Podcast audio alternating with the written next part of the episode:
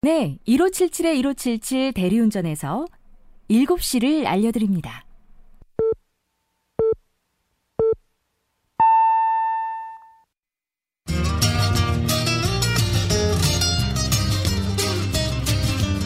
주말 저녁 최고의 선택.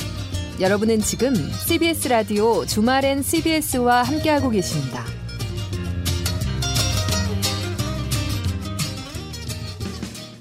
영탁의 아빠의 청춘이었습니다. 오기택 선생을 추모하면서 들려드렸고요.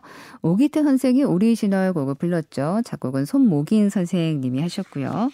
지난 3월 23일 별세했습니다. 오기택 선생을 추모하면서 첫 곡으로 어, 영탁의 아빠의 청춘 주말엔 CBS 2부 첫 곡으로 전해드렸습니다.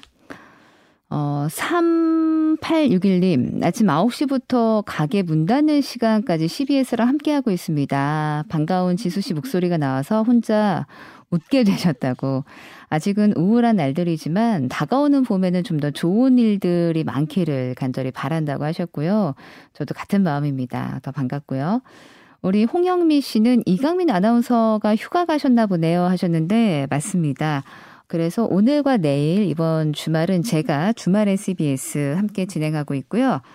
어, 굉장히 낯설면서도 익숙하고 익숙하면서도 낯선 또 매력이 있는 프로그램입니다. 아, 그리고 진영 씨는 역사는 기록으로 남겨집니다. 푸틴은 훗날 전범 재판소에 설 겁니다. 이유 없는 전쟁을 하고 또 무고한 희생자를 냈으니까 꼭 벌을 받아야죠 하셨는데 그렇습니다. 또 우크라이나 러시아 관련 소식은 저희가 2부에서 자세히 전해드리도록 합니다. 잠시 광고 듣고 잠 못 이루는 밤 이어가죠.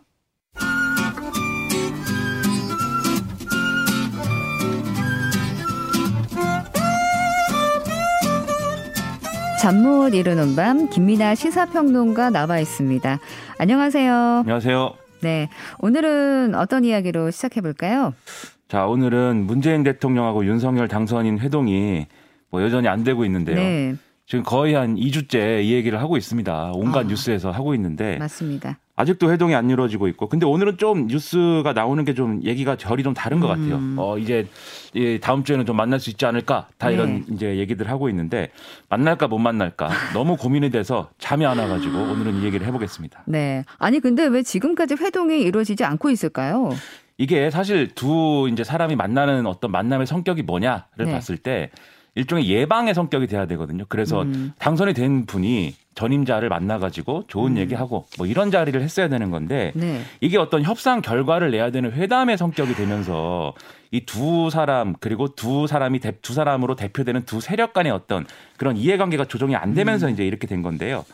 어, 이 대표적으로 이제 이명박 전 대통령을 비롯한 정치인들의 네. 사면 문제 그리고 지금 이제 대통령 집무실을 용산 국방부로 옮기느냐 마느냐 하는 이제 이 문제 네. 등에 대해서 이견이 좁혀지지 않고 있는 그런 상황이라는 거죠.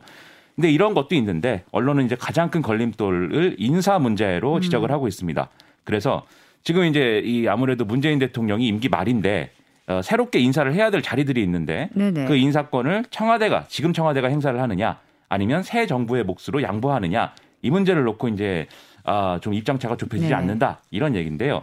지금까지 이제 한국은행 총재, 그다음에 중선관위 상임위원, 감사위원 두 명 이렇게 총 네 자리를 놓고 양대 세력이 협상을 진행을 하고 있는데 이게 좀 가닥을 잡지 못해 가지고 어 지금 회동도 이루어지지 않고 있다라는 게 언론의 분석이었고 이런 상황들이 계속 이어지고 있는 그런 아. 상황 때문에 뭐 회동이 잘 안 된 거라는 음. 거죠. 일단 회동은 너무 무겁게 접근한 건 아닌가 하는 생각도 좀 들고요. 어, 여러 가지 또, 또 살펴볼 것들이 있는데 이 중 한국은행 총재는 청와대가 이미 후보를 내정했죠. 그렇습니다. 이 이주열 한국은행 총재가 어, 이번 달 말로 이제 임기가 만료가 되거든요. 그럼 이제 어쨌든 한국은행 총재가 공석이 되니까 네. 이 부분에 있어서 인사를 해야 되겠죠. 어, 청와대가 화요일 날 그래서 전격적으로 이창용 IMF 아시아 태평양 담당 국장을 한국은행 총재 후보자로 내정했다. 이 사실을 발표를 했습니다. 네. 근데 이걸 두고도 또 양측의 이제 어떤 책임 공방이라든가 뭐 진실 게임 뭐 이런 양상으로 음. 갈등이 또 번졌죠. 네. 그러니까 이런 얘기였습니다.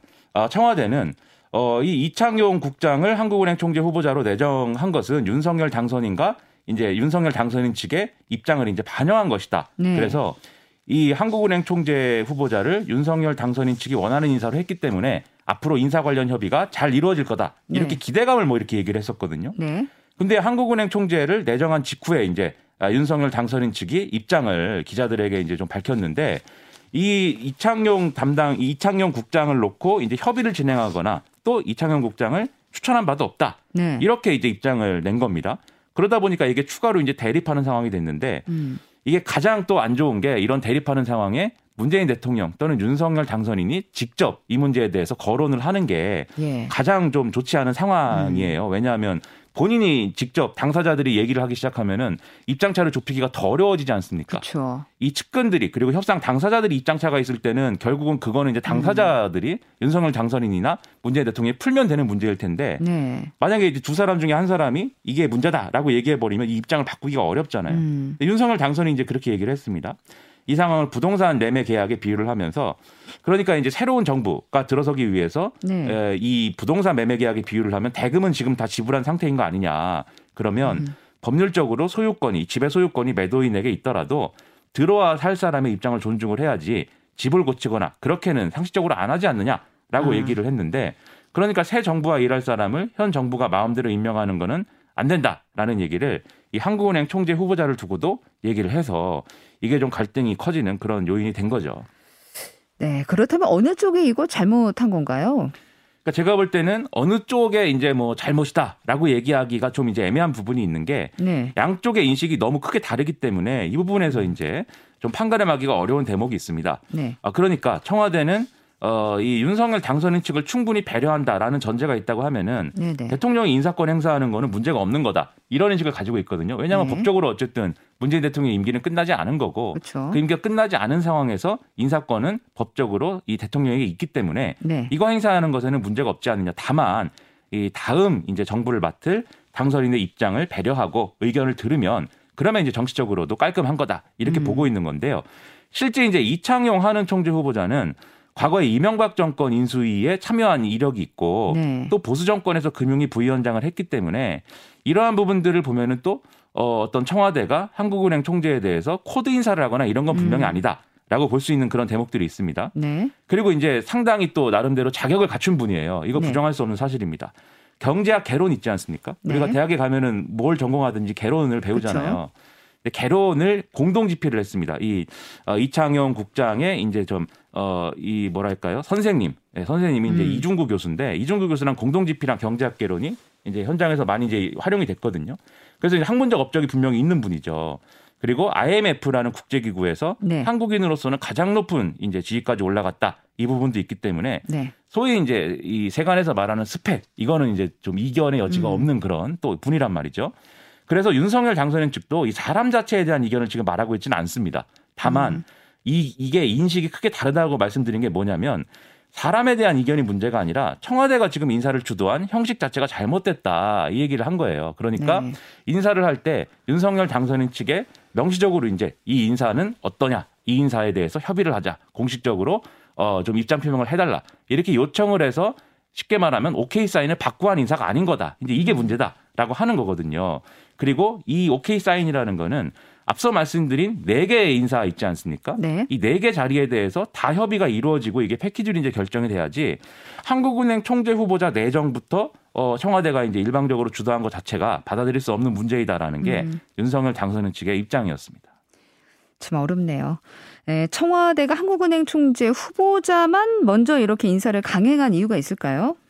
이유가 이제 있을 수 있습니다. 이게 윤석열 당선인 측이 좀 의심을 하고 있는 부분이 있는데 네. 뭐냐면은 어 이렇게 한국은행 총재 후보자를 당신들의 어, 코드에 맞는 사람으로 이렇게 해줬기 때문에 그러면 남은 다른 인사에 있어서는 청와대의 음. 입맛에 맞는 후보로 하겠다. 뭐 음. 이렇게 얘기하기 위한 거 아니냐 이런 의심을 지금 하고 있거든요. 네. 그래서 그 주된 타겟은 이제 감사위원이다라고 이제 윤석열 당선인 측은 주장을 하고 있는데 뭐 그런 의심이 뭐 어느 정도는 맞을 수도 있겠죠. 뭐 이건 뭐 직접 물어봐야 알, 아는 것일 텐데. 네. 그런데 이제 뭐 현실적으로 그러면 한국은행 총재를 지금 인사를 강행할 이유가 전혀 없느냐 그런 건 아닙니다. 앞서 말씀드렸듯이 이주열 총재 임기가 이제 종료된다. 네. 이게 굉장히 중요한 문제인 게 한국은행 총재가 공석으로 상당 기간 있어야 되는 거잖아요. 음. 지금 후보자가 지명이 됐다 하더라도 인사청문회 거치고 이런 그렇죠. 절차들을 거쳐야 되거든요. 그렇죠. 그럼 상당 기간 공석일 수가 있겠는데 현직 대통령 입장에서는 최대한 인사를 하는 게 중, 이 그래서 공백기를 줄이는 게 중요하지. 그렇죠. 이런 정치적인 어떤 권력 교체기이기 때문에 음. 한국은행 총재 같은 자리는, 자리는 좀 비워둬도 괜찮은 거냐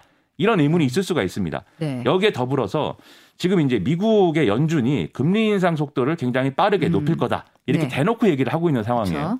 그래서 제롬 파월 의장 같은 경우도 보통 이제 중앙은행 이제 중앙은행의 수장 같은 경우에는 이제 통화 정책에 대해서 노골적으로 뭐 이렇게 할 것이다라고 음. 얘기하기 어렵거든요. 음. 애매모호하게 이제 대충 이렇게 음. 얘기하는 게 일반적인데 네. 제롬 파월 의장이 최근에 이제 연설한거나 이런 걸 보면은 대놓고 지금 금리 인상 필요성이 있으면은 망설이지 않고 하겠다라고 얘기를 하고 있는 상황이에요. 네. 그러면 우리나라도 이제 이 미국의 금리 인상 속도를 음. 좀 쫓아가야 될 그런 그렇죠. 필요가 있을 건데 그러면 한국은행 금통위에서 이걸 선제적으로 대응하거나 선제적으로 금리 인상할 필요가 있단 말이죠. 네. 당장 4월 14일 날 이제 한국 금통위가 열리는데 네. 지금 이, 이 일정을 좀 이렇게 역산을 해보면 이 인사청문회도 빨리 진행되지 않으면 어. 4월 14일 날 하는 금통위에 총재가 없는 상황으로 해서 이 금통위가 진행될 상황도 음. 이제 배제할 수 없는 거거든요.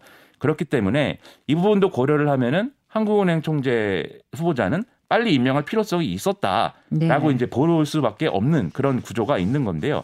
하지만 그럼에도 불구하고 윤석열 당선인 측은 이제 그런 필요성보다는 이게 결국은 인사의 어떤 협상 문제다라고 보는 그런 음. 시각이기 때문에 그래서 이 부분에 있어서는 제가 상당히 걱정이 되는 게 한국은행 총재는 좀 따로 떼놓고 네. 나머지 부분에서 협상을 하는 게 필요하지 않았나라는 생각도 들거든요. 네. 근데 지금 이제 한국은행 총재 인사청문회를 어, 지금 국민의힘이 뭐 이럴 수도 없고 저럴 수도 없는 그런 상황에 지금 빠져들어가고 있는 게 아닌가 좀 우려가 돼서 좀 잠이 안 올 정도로 걱정이 됩니다. 아, 그러네요.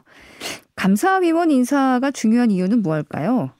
이게 감사위원회 경우는 결국 언론은 이렇게 평가를 하고 있어요. 이게 뭐 한국은행 총재를 둘러싼 갈등도 그렇고 회동의 갈등도 그렇고 마지막에 마지막 정말 가장 중요한 건 뭐냐? 결국은 감사위원 인사가 풀리지 않기 때문이다라고 음. 지금 얘기를 하고 있는데요. 그 왜냐하면 역대 정권의 사례를 보면은 새로 이렇게 정권이 들어서지 않습니까? 네. 그러면은 이 감사원이 전임 정권에서 이제 했던 사업들을 감사 대상으로 삼는 경우가 다수였습니다. 네. 그래서 예를 들면은 뭐 어, 박근혜 정권에서는 이제 이명박 정권 때 자원외교나 이런 음. 것들이 이제 감사를 했고 네. 4대강 사업에 대해서도 이제 감사를 했고요. 음. 그래서 그 결과에 따라서 책임져야 될 사람들 책임지고 막 이런 상황들이 있었던 그렇죠. 거잖아요. 네.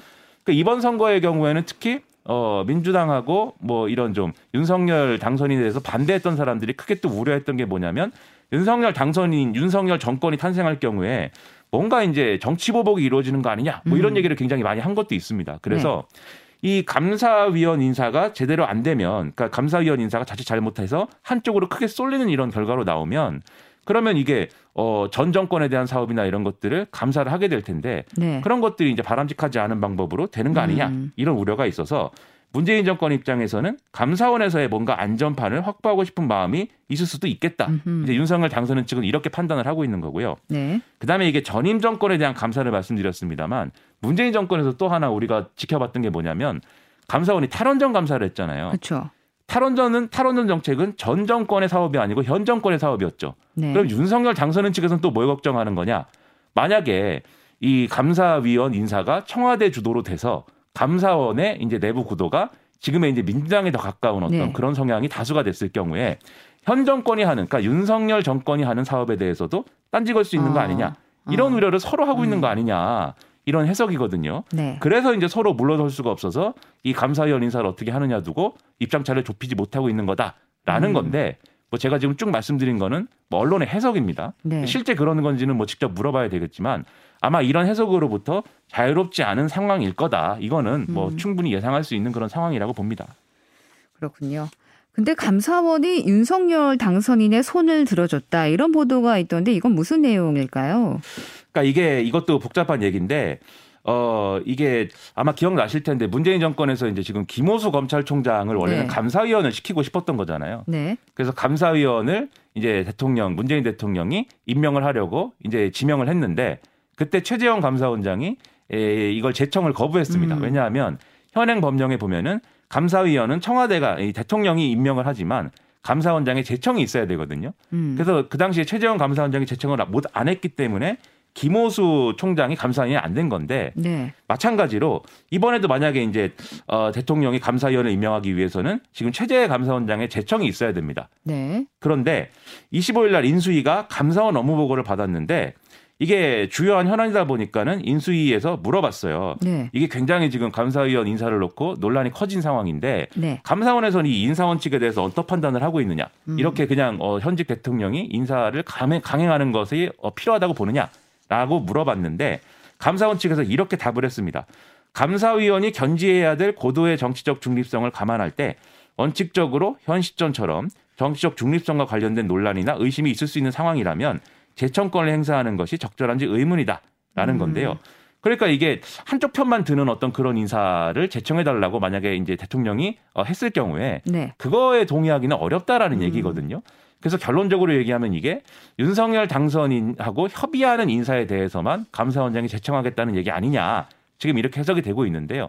물론 이게 어떻게 보면 원론적인 차원의 얘기일 수도 있습니다. 왜냐하면 지금 이제 대통령, 문재인 대통령도 감사위원 인사를 하는 데 있어서 내 맘대로 할 거다 이렇게 얘기하고 있는 건 아닌 거거든요. 결국은 네. 어쨌든 어떤 방식으로든 윤석열 당선인하고 협의를 내서 동의할 수 있는 인사로 하겠다라는 거고 그 협의가 잘 이루어지지 않는 상황인 게 된 것입니다만은 하지만 그럼에도 불구하고 어쨌든 윤석열 당선인 입장에서는 좀 한시름 덜게 된 거잖아요. 네. 만약에 이 윤석열 당선인 음. 측이 걱정하는 것처럼 문재인 대통령이 이제 문재인 정권의 색깔이 아주 강한 인사를 어, 감사위원 임명을 강행을 하더라도 네. 감사원에서 제청을 안 할 거니까 좀 안심할 수가 있겠구나. 이렇게 생각할 수 있게 됐기 때문에 이게 의도치 않았던 데서 감사위원 인사를 음. 둘러싼 쟁점이 해소가 되는 상황이 됐다. 뭐 이렇게 돼서 그래서 이걸 가지고 이제 윤석열 당선인 측을 감사원이 손을 들어줬다. 이런 음. 보도가 지금 나오고 있는 겁니다. 참 화살표가 복잡하게 움직인다 생각이 듭니다. 복잡합니다. 네, 머리가 네. 아파요. 잠이 오겠습니까? 잠이 안 올만 합니다. 네. 자, 북한의 ICBM 발사 시험도 양측의 그 양쪽의 만남이 필요한 이유가 되지 않을까 싶어요. 그렇습니다. 지금 북한이 이렇게 ICBM 발사 시험을 하는데 지금 이 다음 정권, 그러니까 곧 이제 정권을 맡아야 될 윤석열 네. 당선인 그리고 현 정권 지금 어쨌든 임기를 얼마 남, 남겨놓지 않은 상황이지만 현 정권의 어떤 어, 담당인 문재인 대통령이 서로 이렇게 대립만 하고 있을 수는 없는 거지 않습니까? 그쵸. 일단 윤석열 당선인은 이제 후보 시절부터 힘에 의한 평화 이런 거를 네. 얘기를 해왔기 때문에 북한에 대한 어떤 강경 대책 이런 음. 것들을 많이 강조를 해왔어요. 네. 그래서 이제 한쪽에서는 아 윤석열 당선인이 집권을 하면은 남북 관계가 좀 더 이렇게 음. 강대강 구도가 되는 거 아니냐 걱정도 네. 많이 했는데 그런데 그건 이제 선거 때 한 얘기고 네. 사실 최근에 인수위가 통일부 폐지나 이런 것들을 다루면서 업무 보고 받고 뭐 이런 과정에서 한 얘기가 있습니다.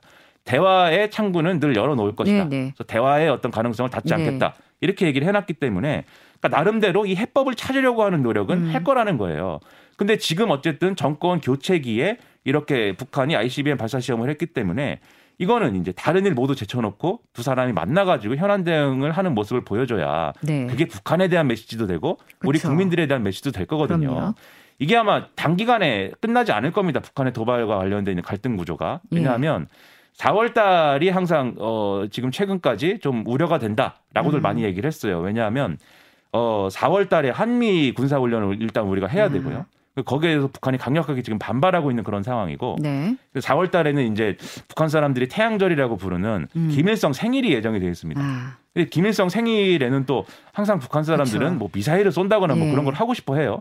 특히 이번에는 어 그동안 이제 좀 남북 관계 개선이라든가 이런 것들을 해온 노력이나 이런 것들이 정권 교체기여서 나름대로 음. 단절기를 겪을 수밖에 없고 음. 그리고 여러 가지 대외적 환경들이 예를 들면 미국은 이제 우크라이나 침공에 대해서 네. 대응을 해야 되고 그러면서 중국, 러시아 그리고 어 이렇게 한편이 되면서 북한의 어떤 ICBM 발사 시험이나 이런 것들도 어 지금 안보리나 이런 데서 제재를 하기가 어, 좀잘 되지 않는 네. 그런 상황이 조성이 됐거든요. 도발하기가 좋은 환경이 조성된 거기 때문에 어. 아마 4월 내내 뭔가를 할 거예요 북한이.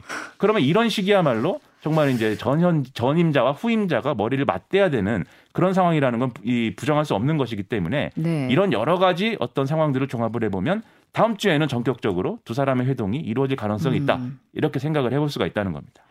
지금 상황만 놓고 보면은 뭐 만나서도 진작 만났어야 되고 만나서 할 얘기도 한두 가지가 아닌데 당선인과 대통령의 만남이 이렇게까지 늦춰지고 이렇게까지 복잡하게 할 일일까요?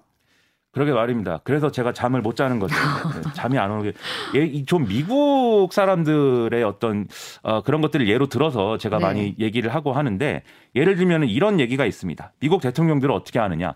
전임자가 후임자를 위해서 이제 백악관 서랍에다가 이 책상 서랍에다가 편지를 넣어놓고 퇴임을 한다잖아요. 네. 그 편지 내용을 보면은 뭐 예를 들면은 뭐 어, 뭐, 사실 편지 내용에 굉장히 복잡한 현안에 대한 입장을 막 적어 놓을 수는 없는 거니까. 네. 약간 뭐 도움이 될 만한 경구 같은 거는 음. 적어가지고 이제 후임자에게 넘기곤 하는데. 아, 로맨틱하네요, 아주.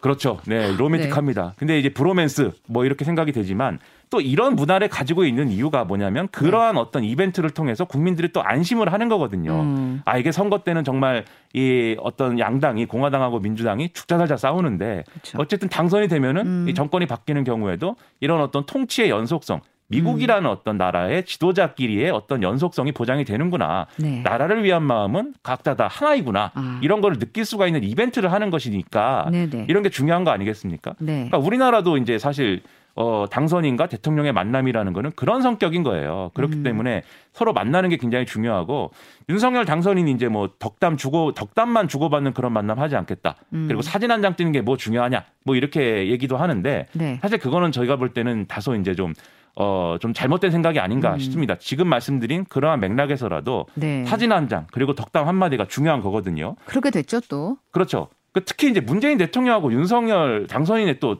특이한 관계가 있잖아요. 그렇죠. 윤석열 당선인이 오늘 이 자리에 오기까지 가장 중요한 역할을 한 게 문재인 음. 대통령입니다. 네. 지금 좌천돼 있던 검사를 발탁해가지고 서울중앙지검장을 시켰고 예. 검찰총장까지 시킨 게 결국 이 자리까지 오는 어떤 계기가 된 건데. 그럼요. 그런데 정치적으로는 또 두 세력이 또 강하게 맞부딪히는 음. 국면이 됐으니 이런 어떤 여러 가지 문제를 해결하기 위해서라도 두 분이 만나가지고 좋은 모습 보여주는 건 굉장히 국민적으로 필요하거든요. 네. 갈등할 거는 갈등하더라도 그리고 협상할 거는 협상을 하더라도 이런 만남을 통해서 국민들을 어, 좀 안심시켜주는 게 중요한 게 예를 들면 미국에서도 트럼프 대통령 있지 않습니까? 네. 얼마나 갈등의 어떤 갈등 유발자였습니까? 그쵸. 그런데 그 트럼프 대통령마저도 당선인 시절에는 오바마 대통령 만났어요. 음. 두 사람이 한 15분 정도 회동하기로 했는데 네. 이게 길어져 갖고 1시간 반 동안 얘기를 음. 했습니다.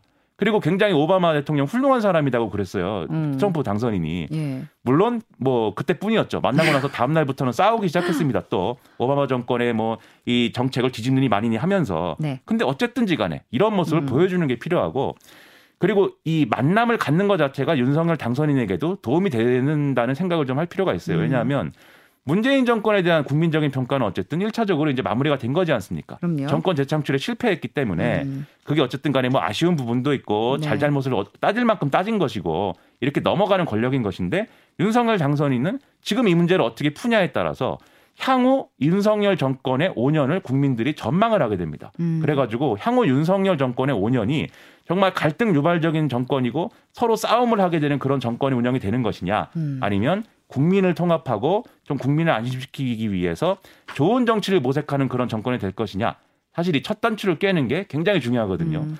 근데 오늘까지는 적어도 이 첫 단추를 음. 잘 깨고 있는 건 제가 볼 때는 아닌 것 음. 같습니다. 그렇기 때문에 다음 주에는 첫 단추를 잘 깨는 네. 그런 자리가 마련이 되기를 정말 바라고 그래야 제가 하루라도 네, 잠을 잘 잘 수가 있습니다. 네. 부탁드립니다 네. 좀. 네. 정말 예, 이게 지혜롭게 좀 생각을 해봐야겠네요. 아무튼 다음 주에는 우리 김민아 평론가가 푹 주무시기를 저도 바랍니다. 저도 바랍니다. 네. 네. 오늘은 어떤 노래를 선곡해 오셨죠? 오늘은 이제 윤복희 선생님의 여러분, 예, 여러분이 너무 잘 아는 노래 여러분인데 네. 이 노래 가사 다들 아시지 않습니까? 나는 너의 네, 소중한 친구고 소중한 노래다. 아. 서로 그런 얘기를 좀 했으면 좋겠어요. 윤석열 당선인, 문재인 대통령 서로 네. 어, 서로 지지할 수 있는 관계가 돼야 되지 않겠습니까? 그럼요. 정책 입장은 달라도 그러한 전현직 지도자들의 모습, 지도자다운 정치를 기대해 보면서 이 노래를 듣고 싶습니다. 네.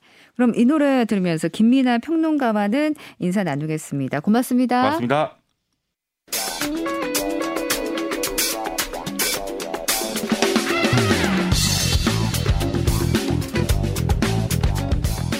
주말엔 국제 뉴스 조윤주 외신캐스터와 함께합니다. 안녕하세요. 네, 안녕하세요. 네, 오늘 이 뉴스가 참 여러 번 나오던데 북한이 대륙간 탄도미사일 ICBM을 시험 발사한 것과 관련해서 유엔 안보리 회의가 있었는데요. 이 북한 규탄 언론 성명이 중국과 러시아의 반대로 채택되지 못했다고요? 네, 맞습니다. 북한이 24일 날 동해상으로 ICBM을 시험 발사했다고 밝혔고요. 이후에 이제 노동신문 등을 통해서 김정은 위원장이 이 ICBM 화성 17형 시험 발사 명령을 지도했다고 밝혔습니다. 네. 그러면서 북한은 어, 미 제국주의와 장기적인 대결 준비를 하는 거다라는 메시지도 같이 밝혔습니다. 어, 말씀하신 네. 것처럼 유엔에서 대북 제재를 둘러싸고 미국을 비롯한 서방 네. 국가들은 제재를 해야 된다 이런 입장이었고요. 음. 반면에 중국과 러시아는 반대 입장을 밝히면서 음. 양측 간의 팽팽한 설전이 벌어졌습니다. 네. 아, 유엔 주재 미국 대사는 북한이 ICBM 관련 안보리 공개 회의를 이제 진행을 하면서 네. 지금은 제재를 끝날 끝낼 때가 아니고 이행할 때다라 말하면서 추가적인 제재가 필요하다 이렇게 음. 말을 했습니다. 아, 그러면서 이 ICBM 발사를 두고 안보리가 침묵을 지키는 동안에 네. 북한이 아무런 처벌도 받지 않고 이렇게 도발하는 건 아니냐라고 음. 비판했고요. 실질적인 외교적인 프로세스 없이 제재를 완화한다면 이건 결국 북한 정권에 더 많은 이익만 안겨다 줄 뿐이고 네. 북한이 결국 대량 살상 무기, 탄도미사일 이런 것들만 음. 계속 개발하는 건 아니냐 이렇게 비판했습니다. 네, 중국과 러시아는 반면에 대북 제재 완화를 주장했다고요? 네, 맞습니다. 유엔 주재 중국 대사는 미국을 겨냥해서 미국은 조건 없는 대화를 거라는 것 외에 아무것도 하지 않았다라면서 음. 미국을 비판했습니다. 2011년 초에 그 작년 5월부터 북미 대화는 교착이 됐고 네. 지금도 아무런 대화가 없지 않냐라고 말하면서 음. 일단 대화를 먼저 하는 게 중요하다라고 말했습니다. 그러면서 북한이 미국과 이 정상회담을 계기로 해서 발표한 모라토리엄 선언을 깨뜨린 것은 결국 미국이 먼저 음. 약속을 음. 지키지 않았기 때문이라면서 미국 책임을 돌렸고요. 네. 그러면서 북한은 약속을 지켰고 하지만 미국은 연합 군사 훈련을 중단하는 약속을 지키지 않은 데다가 한반도 주변에 전략적 핵무기를 배치해서 북한의 안보를 위협하지 않았냐라면서 음. 북한 편을 들었습니다. 네. 그리고 러시아가 제출한 대북 제재 완화 결의안을 거론하면서 북한에서 인도적으로 그리고 이제 생명을 위협받는 여러 가지 어려운 상황이 있기 때문에 이런 것을 고려했을 땐 제재는 지금 하는 것이 맞지가 않다. 오히려 음. 풀어야 된다. 이렇게 음. 말했습니다. 그러면서 안보리는 지난 4년 동안의 북한의 핵시설 해체 또 ICBM 실험 모라토리엄 이런 것들을 어 이제 지켜야 되는데 이제 북한은 네. 이제 그걸 지켜봤는데 다른 그 상대편 국가가 하지 않았다라면서 네. 결국은 미국을 향해서 협상은 쌍방향 길이 아니냐라고 말하며 제재 증가 위험만으로 어 이제 상황이 바뀌어질 수 없다라면서 네. 북한만 탓해서는 안 된다 음. 이렇게 주장을 했습니다. 한편 우리나라 조연 유엔 주재 한국 대사도 얘기를 했는데요. 네. 북한의 ICBM 발사를 가장 강력한 표현으로 규탄한다면서 한반도, 영내 그리고 국제사회에 심각한 위협을 제기하는 것이고 세계 비확산 체제에도 북한은 중대한 위협이 되고 있다라고 음. 밝혔습니다. 그리고 스스로 약속한 모라토리엄도 북한이 깬 거다 이렇게 주장했습니다. 네. 이런 가운데 주요 7개국 외교 장관들이 북한의 대륙간 탄도미사일 시험 발사를 규탄했다고요? 네, 그렇습니다. 미국, 일본, 영국, 독일, 프랑스, 이탈리아, 캐나다 이렇게 주요 7개국 외무장관들도 유럽연합 외교안보 정책 고위 대표들과 함께 북한의 ICBM 발사를 포함해서 북한의 계속되는 탄도미사일 시험을 강력히 규탄하는 내용의 공동 성명을 발표했습니다. 네. 장관들은 북한이 올해 초부터 어 이제 계속해서 발사를 하고 있다면서 네. 2011년 실시했었던 탄도미사일 시험을 바탕으로 새로운 초 어, 극초음속 미사일 아. 발사 등 전례 없는 일련의 미사일 발사를 하고 있고 네. 뭐 잠수함 발사 탄도 미사일 여러 가지 시험을 계속해서 아. 하고 있다고 비판했습니다. 어, 그리고 이 북한이 탄도미사일 능력을 확장하고 발전하는 것을 지속적으로 하고 있다는 것이 이번 ICBM 음. 발사를 통해서 확인이 된 거라면서 네. 이 북한의 가장 최근 발사에 대해서는 결국 모라토리움을 깬 거다 이렇게 음. 유감스러운 음. 입장을 밝혔습니다. 그리고 북한이 이런 무만 행동, 지역과 국제 평화 안보를 위협하고 영내 민간 항공 그리고 해상 운항에도 위협을 줄 수가 있고 예측 불가능한 위협을 음. 가하기 때문에 유엔 안보리가 추가 조치를 포함해서 국제사회의 단합된 대응이 반드시 필요하다 이렇게 네. 강조했습니다. 그리고 이제 북한의 심각한 이렇게 인도주의적인 상황은 북한이 이 자원을 주민들의 복지가 아니라 이렇게 무기 만드는 데 쓴 결과라면서 네. 이런 부분은 굉장히 비판받아 마땅하다라 고 음. 말했습니다. 그리고 뭐 북한의 북한과 불법 선박 운송이 계속되고 있다라는 보고도 있다라면서 어, 좀 더 효과적인 제재를 이행하기 위해서 음. 역량을 강화할 준비를 하고 있다라고 음. 밝혔습니다. 그리고 장관들은 주요 7개국들은 한반도 평화라는 목표 또 규칙 기반 국제제재 수를 위해서 모든 관련 파트너들과 협력하는 데 전념하고 있다는 부분도 강조했습니다. 네. 아, 미국은 북한의 ICBM 발표 직후 바로 북한에 대한 제재안을 발표했어요. 네, 맞습니다. 미국은 북한이 ICBM 발사를 공식적으로 확인한 지 1시간 만에 제재안을 발표했는데요. 북한의 도발에 대해서 미국 당국이 단호하게 대처하겠다는 강력한 의지를 보여준 겁니다. 미 국무부 대변인은 이란, 북한, 시리아 비확산법을 위반한 혐의로 이 북한과 러시아 중국의 개인 단체에 대해서 신규 제재를 부과한다고 밝혔는데요. 네. 아, 북한에서는 미사일 개발을 주도하고 있는 것으로 알려진 제2 자연과학원과 외교관 리성철 그리고 러시아 기관 두 곳, 러시아 국적자 한 명이 추가 제재 대상에 음. 포함이 됐습니다. 네. 예, 말씀드린 제2 자연과학원은요, 북한의 미사일 개발을 주도하는 곳으로 알려진 곳입니다. 네. 그리고 어, 미국은 비확산법 통제를 받고 있는 생화학 무기 물자를 시리아에 제공한 혐의로 중국 기업 한 곳도 이번에 제재 대상에 포함을 시켰습니다. 이 바이든 행정부는 북한의 미사일과 관련해서 두 번의 제재를 이미 발표했는데요. 네. 지난 1월 달에 대량 살상 무기, 탄도미사일 개발에 관한 국방 과건 소속 등 북한 국적자 6명을 제재 대상에 포함을 시켰고요. 그리고 얼마 전인데 11일 날 북한의 아, 대량 살상 무기, 탄도미사일 개발을 도와준 외국인과 외국 기업을 추가로 제재했습니다. 아, 계속 뭐 제재가 앞으로도 이어질 수 있겠다 생각이 듭니다. 네, 그렇습니다. 네, 러시아의 우크라이나 침공 관련 소식도 좀 볼까요? 어, 러시아가 우크라이나에 대한 1단계 목표를 달성했다 이렇게 밝혔는데 러시아가 말하는 1단계 목표는 무엇일까요? 러시아 측에서는 일단 이제 뭐 수도 키우를 어느 정도 장악했다라고 네. 얘기를 하는 것 같은데요. 하지만 또 우크라이나 쪽에서는 다른 얘기를 지금 하고 있습니다. 러시아 국방부가 25일 날 작전의 1단계 목표가 주로 달성이 됐다 이렇게 말하면서 네. 우크라이나 군의 전력 어, 전투력이 상당히 감소됐다라고 음. 주장했습니다. 그러면서 러시아의 지원을 받고 있는 친러 반군 분리주의 세력이 네. 활동하고 있는 동쪽 지역, 동부 돈바스 지역의 독립을 확보하는데 좀더 초점을 맞추겠다고 밝혔습니다. 네. 지금 이제 알려진 바로는 수도 키우는 굉장히 그 우크라이나 정규군의 그 네. 저항이 거센 상황이고요. 그래서 네. 상대적으로 친러 반군들이 활동하고 있는 돈바스 지역을 음. 먼저 탈환하는 건 아니냐라는 분석이 네. 나오고 있는데요. 외신들은 러시아가 우크라이나에 대해서 이 특별 군사 작전의 초점을 재설정한 거다 이렇게 얘기를 하고 어. 있습니다. 네. 러시아는 어, 지금 우크라이나 침공에 대해서 특별 군사 작전을 진행하는 거다 이렇게 주장을 하고 있는 그렇죠. 건데요. 뉴욕타임스에서는 러시아의 공격이 지연되면서 우크라이나에서 목표를 재설정하는 신호를 보내고 있다라고 해석을 음. 했고요. AP-통신에서는 우크라이나 수도 키우를 향한 지상 공격에서 이 분쟁 지역인 돈바스 지역을 먼저 독립시키는 것으로 초점을 옮겼다면서 음. 전쟁의 새로운 국면이 시작되는 것 같다 이렇게 풀이했습니다. 한편 영국의 파이낸셜 타임즈는 러시아가 우크라이나는 수렁에 빠졌다라고 이제 풀이를 하고 있는데요. 네. 러시아가 이 전쟁이 생각보다 오래 지속이 되다 보니까 네. 출구 전략을 마련하기 위해서 수도 또는 주요 지역이 아니라 돈바스에 집중하는 것으로 보인다 이렇게 설명했습니다. 그러니까 돈바스 지역이라도 먼저 확보를 해서 네. 러시아가 우크라이나 전쟁에서 승리했다 이런 명분을 확보하고 전쟁을 끝나 끝내기 위해서 그렇게 하는 것 아니냐라는 분석입니다. 음. 어, 그러면 러시아 입장에서는 우크라이나 전쟁은 이제 좀 끝내려고 하고 싶은 의도가 있을까요? 네, 그런 부분도 있긴 한데요. 그렇다고 당장 끝낼 것 같지는 않습니다. 왜냐하면은 푸틴 러시아 대통령이 탈출구를 모색하기 위해서 뭐 당초 야망을 꺾은 거냐? 음. 그렇게 단언하기는 좀 힘든 부분이 있는데요. 네. 다만 초기 점령에 실패하고 최근에 말씀인 것처럼 수도 네. 키우 함락이 어려움을 겪으면서 또 게다가 우크라이나군이 저항이 굉장히 지금 네. 어, 거세게 나오고 있고 그렇죠. 러시아가 이것까지는 예상하지 못했다는 음. 것을 결국은 인정하는 것 아니냐라는 얘기가 나오고 있습니다. 그래서 러시아가 좀 더 좁은 지역에 초점을 두고 자신들의 목표를 어, 달성하려고 하는 것 같다는 분석도 있습니다. 네. AP통신 보도에 따르면 미국의 렉싱턴 연구소의 로런 톰스 국방 분석가는요. 러시아는 우크라이나 수렁에서 벗어날 방법을 찾고 있는 것 같다면서 음. 그래서 푸틴 대통령이 목표를 재설정하는 것 같다라고 분석했습니다.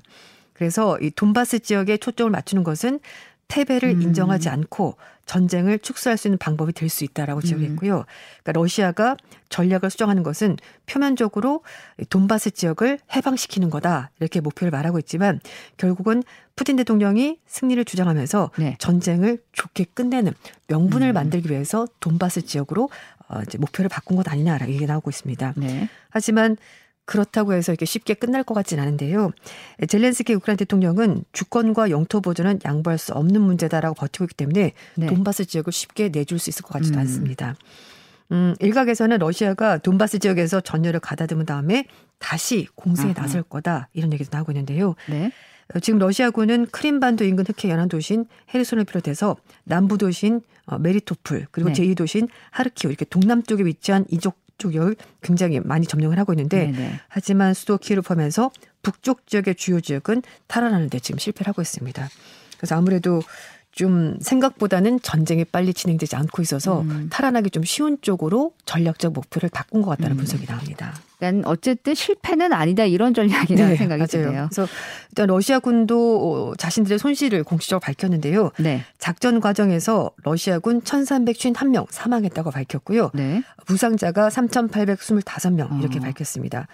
하지만 우크라이나 측은 러시아군이 만 6천 명이 넘는 병력을 잃었다라고 주장해서 러시아와 우크라이나 간의 숫자 차이가 상당히 음. 큽니다. 아무튼 안타까운 일입니다.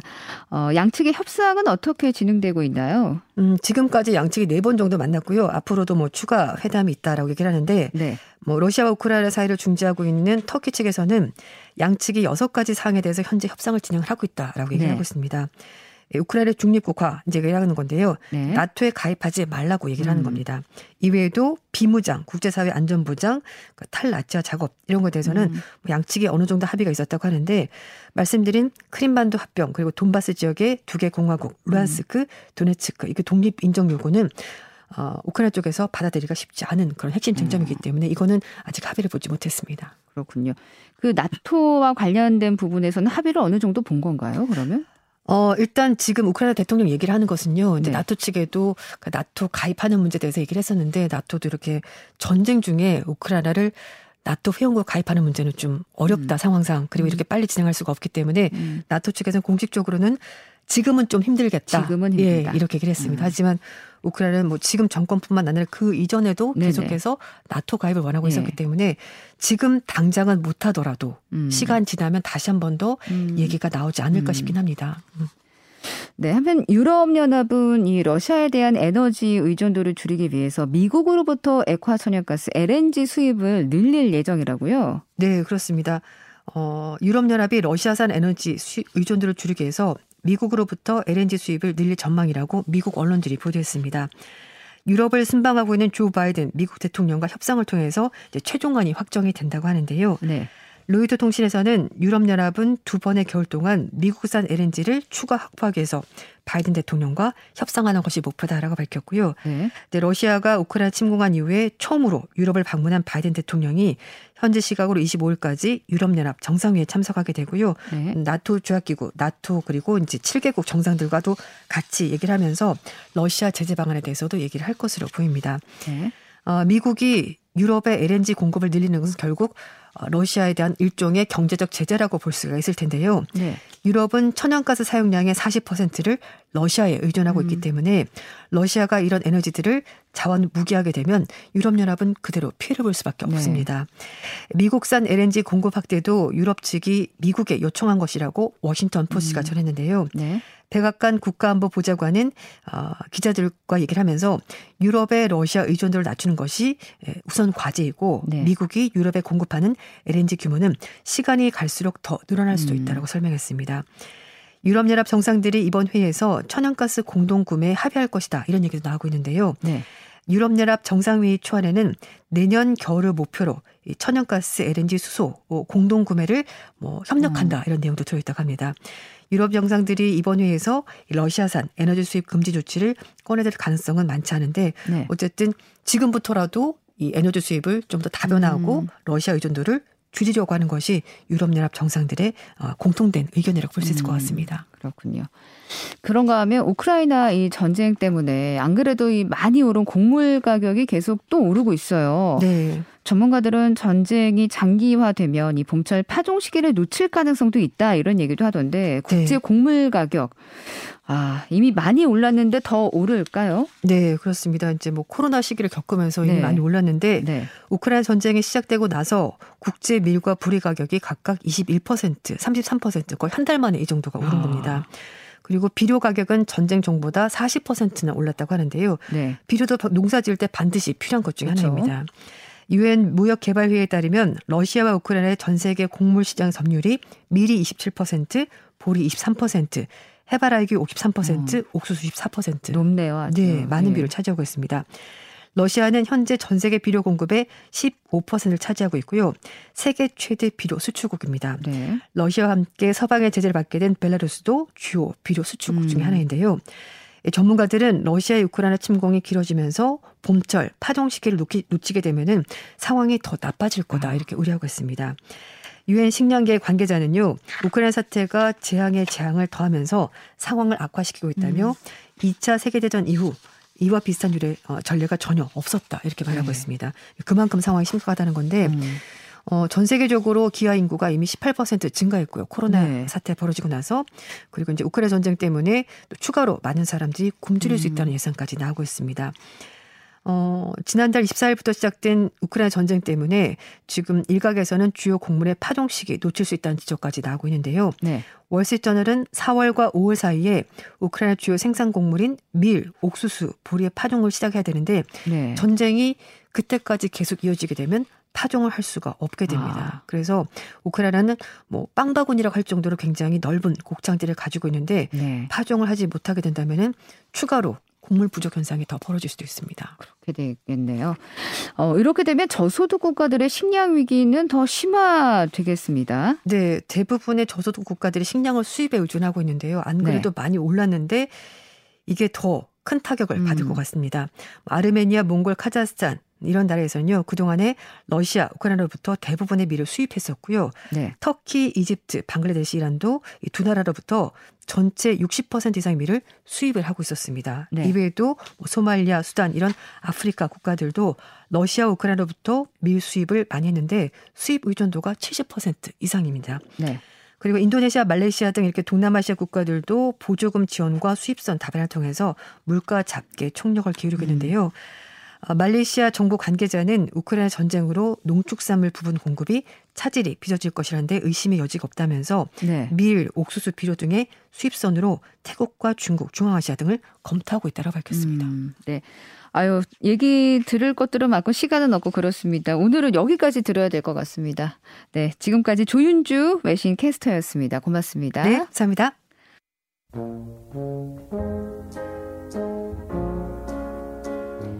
네, 주말엔 CBS 끝곡입니다. 제키 디셰넌 What the World Needs Now is Love 띄우면서 저희는 물러갑니다.